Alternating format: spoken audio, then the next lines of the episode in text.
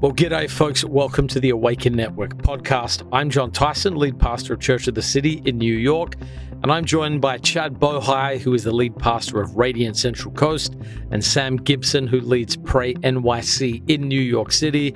Thanks for joining us. In this podcast, we're going to be talking about prayer, revival, awakening, and what it looks like to seek God for another move of the Holy Spirit in our time. It's great to have you with us. Well, welcome back, friends, to the Awaken Network podcast. Yes. Again, you got Chad, Sam, and John hanging together, just giving our best stuff on prayer, how to become a, a person who prays, building a praying life, a life of prayer, prayer culture, etc. And it's just been so awesome to hear back and forth of the various things that the Lord has deposited personally on this at this table in mm. your hearts and through mm. your lives and your history. And so this is going to be a a poignant episode um, that I'm excited to get underway. We're the, the, title of this episode is called "This Kind," mm. and you're like, "What kind? What are you talking about?" Mm. So, John, kick us off here about what we mean by this kind, and then we're going to have a fun conversation. Yeah, the reason that you have to have or build a praying life is because every natural strategy you have to live for Jesus in this cultural moment is insufficient. Hmm. We are coming up against things over which our best methodologies, techniques, theologies, trends, and tools have been completely inefficient. And it's that classic scene. It's located in two places in the Gospels, Mark 9 uh, Jesus actually goes up. It's in Matthew 17, 2. Jesus goes up to the Mount of Transfiguration. He brings the three with him. And heaven opens. And depending on who you're talking, depending on uh, which gospel, says, uh, This is my son, listen to him. And then Elijah and Moses appear. And Peter's just like, let's stay here forever. This, this is, is amazing. I remember a, a, talk I heard as a new believer, which I always loved, and the talk was uh, the talk was called uh, by Mark Rutland. Just give me Jesus. Some people want Elijah, which is the miracle. Some people want Moses, which is the law, but only in Christ did the miraculous and Moses come together in something better. Mm, Just give me Jesus. I remember that talk as a new believer. Anyway, wow. so they have that encounter. They go down the hill, and as they come down the hill, they come to the rest of the disciples, and they're in a huge debate with the, the teachers of the law. And the debate is to as why the the disciples could not cast a demon out of a boy.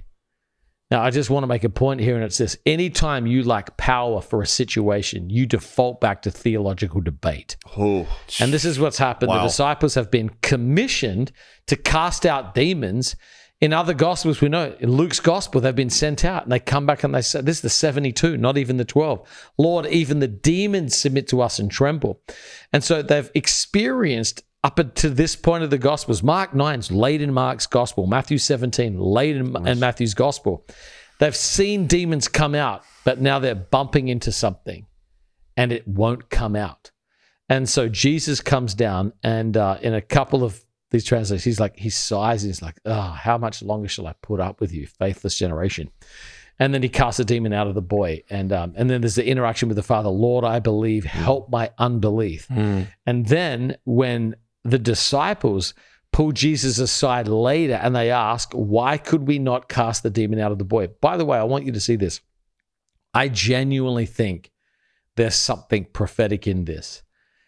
The demon is in a boy a child is, you know, and I think this is in some sense what we're facing right now. We do not seem to have the power to reach the generation that is in front of us. Mm. All of it, whatever kind that yeah. Gen Z is facing, Gen Alpha is facing, the church seems impotent to reach it. We mm. can't touch their anxiety. We can't touch how they form a sense of identity. We can't touch the way they view God and mm. faith. And um, so and so rich. we've all the mega churches, the largest churches, celebrity pastors, they're all walking around going, "Why can't we get Gen Z?" And it's because we're coming across something that we do not have the power for. Jesus says, "This kind, what kind? There's some kind of power and principality." Jesus is bumping into the disciples bump into over which their spiritual power and authority is not enough. And then Jesus says, you know what it is. Mm. So in one gospel, he says, this is uh, Matthew 17. He says, They say, Why couldn't we drive it out? And Jesus says, Because you have so little faith. Mm. And we never put that element in there. It was their lack of faith that stop their capacity. And so when you live in a time of cynicism and secularism, it robs you of your capacity to believe. Yes. And that's why we talked about the importance of studying revival history, studying what mm. God's done in the past, so you're not limited to the activity of God in your generation. Yes. You've got so little faith. And Jesus says, Truly, I tell you, if you have faith as small as a mustard seed, you can say to this mountain, Move from here to there, and it will move, and nothing will be impossible for you. But in Mark's gospel, Jesus says this kind can only come out by prayer and by fasting.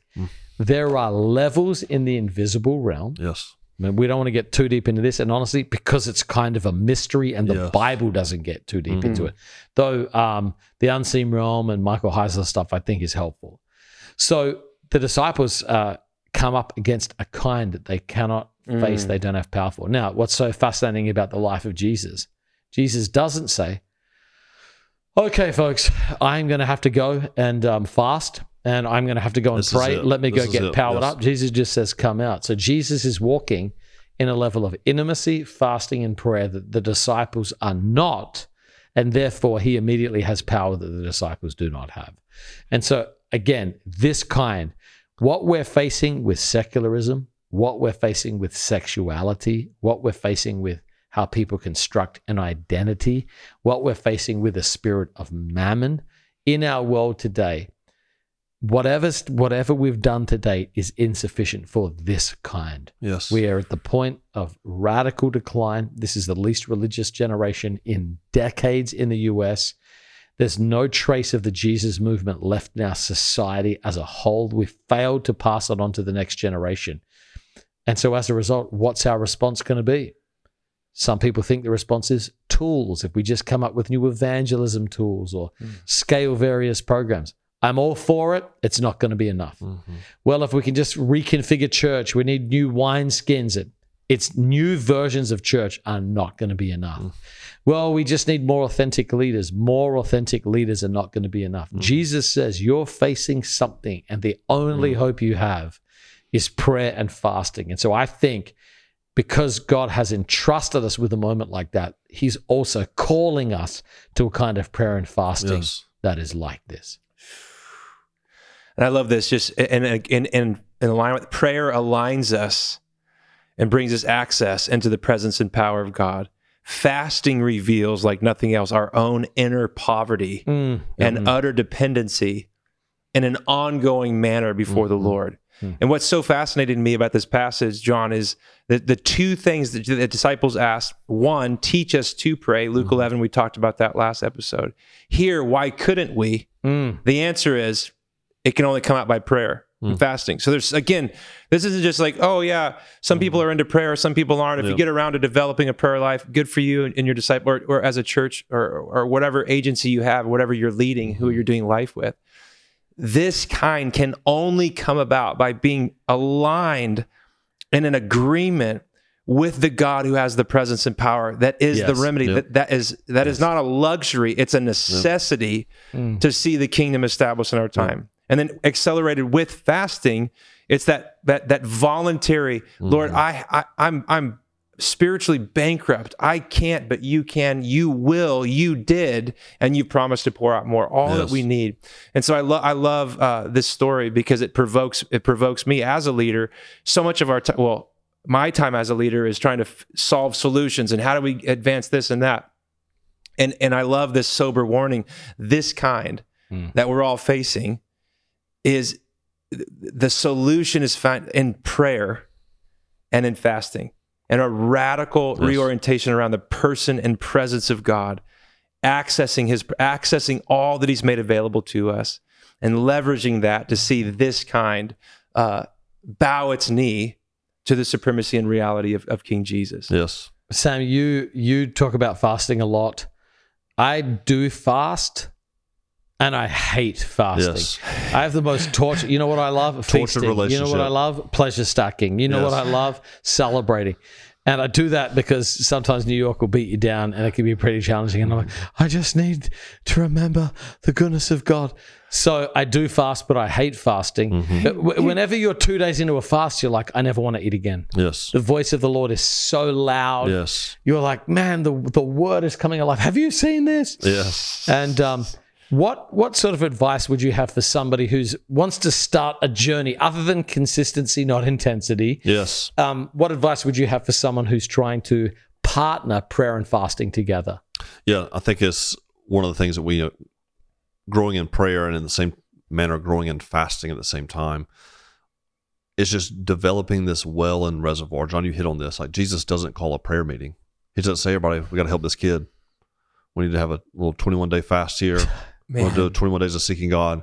Jesus says, "Hey, you know those 30 years where you didn't know who I was? I was hidden being a carpenter with my dad. I was building a secret well. I was often withdrawing to be alone. I was fasting. I was just, and so he's got this well. And I think what's happened so often is is we know right now we're facing this kind, and we're still trying to find other tactics around. Mm, mm. We're still looking sometimes for methods and models. And so, I would just say it's like I don't know anyone that truly loves fasting. Maybe Lou Engle. Yes. like you hang out with that, that crew, and it's like they're calling another 21 day fast. It's like I just started eating two days ago. it's, like, it's like, but man, they it- need the discipline of eating. yeah, yes. it's like let's talk about feasting, and I think feasting is a huge thing we don't talk enough about. Um, but I would say two things I, I've seen is in in in fasting in particular, the the best benefit it gives me is it is humiliating to me. yeah. You know, John, Chad, you guys, you know, serve in public ministry spaces, and it's so often that you know, in any context you're in, people can start to like aspire to your level of faith. You know, man, you just know the Bible. Man, you, you when you pray, and people can give you this kind of feedback. But you know what the most humbling thing that happens in my life is when I'm on a little fast window. Man, I love Jesus. I love the Word, but boy, I love a cheeseburger.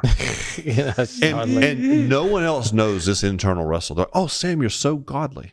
I've spent like a, a seven day fast where the pre the last four days really aren't even fasting. I'm mentally preparing my first meal. I'm just like, I'm going to get wings from this place. I'm going to get a steak from this place. And so, but what it is, is it honestly is like God opposes the proud and he gives grace to the humble.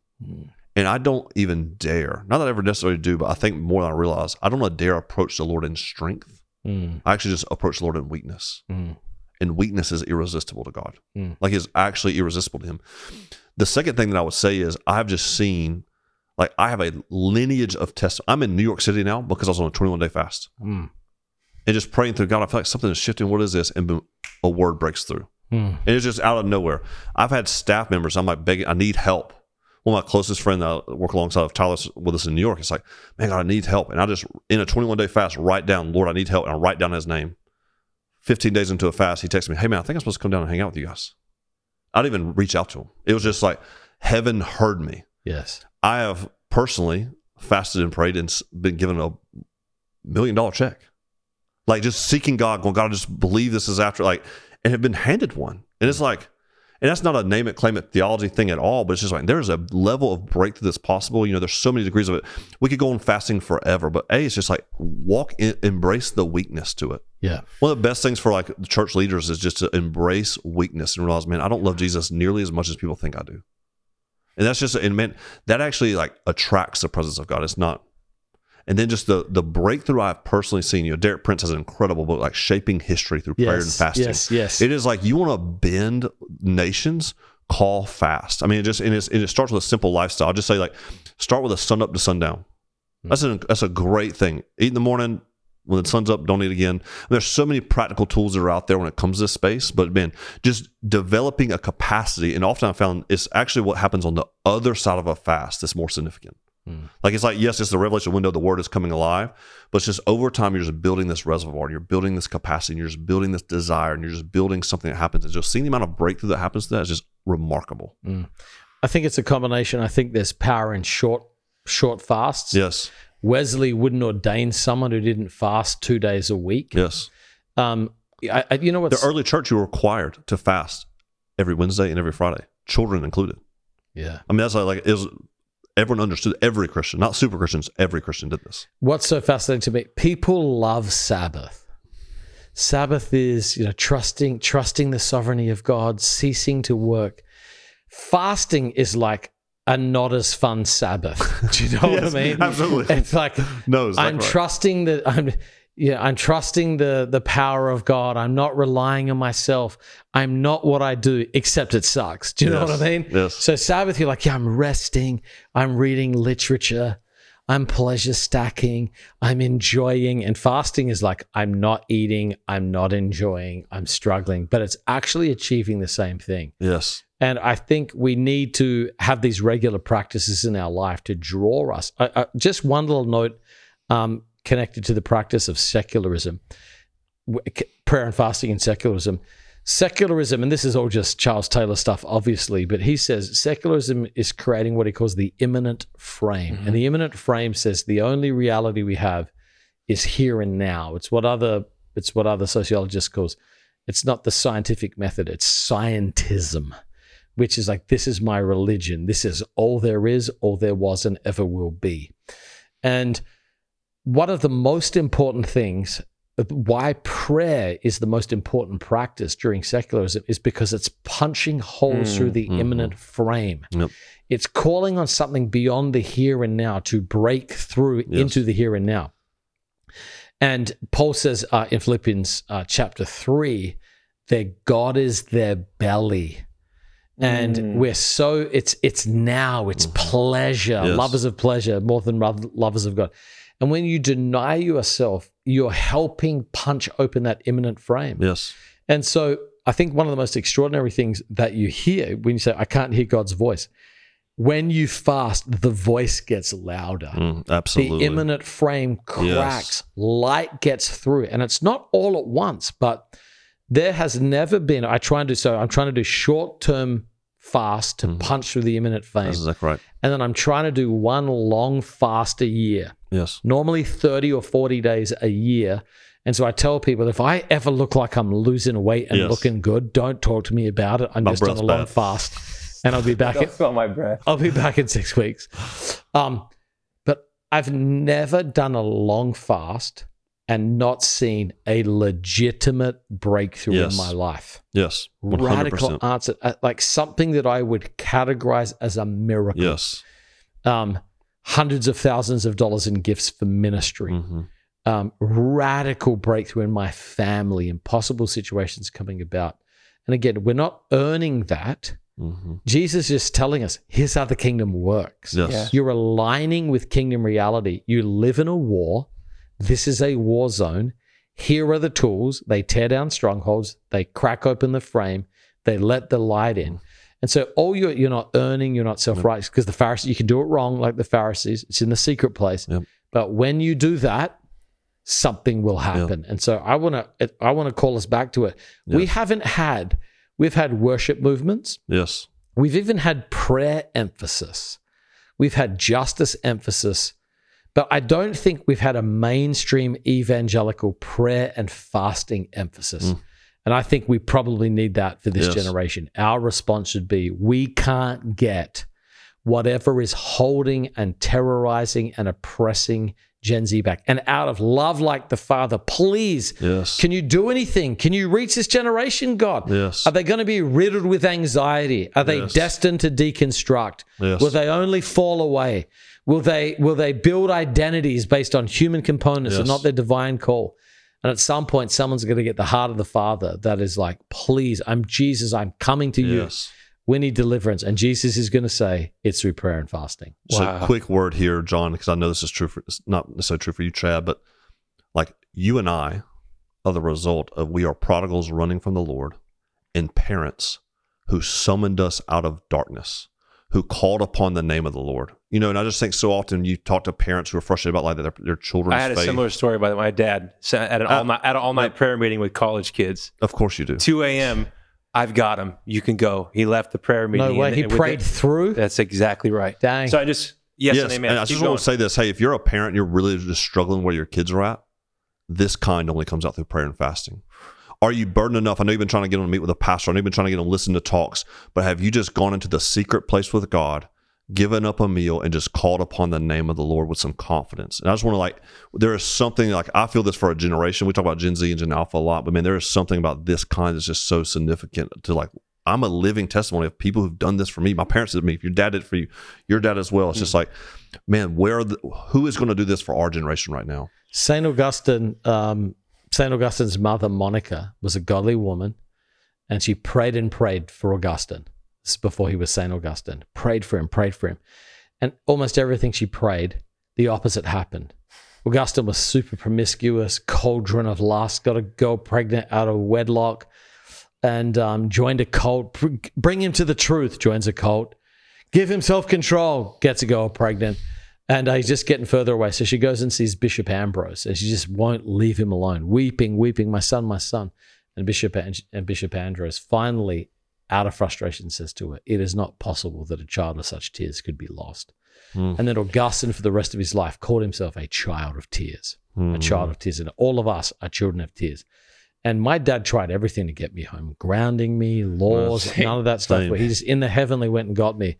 So I, I, think that's a really strong close and a strong word, which is we need children of tears. Gen Z needs to be children of tears, children wow. of tears to come home. Parents who are looking in the horizons of their life, calling for prodigals through tears to come home. So this kind, the kind we're facing, will only come out through prayer and fasting. This is what Jesus said about spiritual failure and how to get spiritual failure. So we hope that as we've been talking about how to build a life of prayer, that this has touched your spirit, that this is, we want to break off any legalism, self righteousness. Yes. And this is just giving you love and devotion for Jesus. And our vision here at the Awaken Network is to help build people who have a vision to build lives of prayer. Thanks so much for joining us.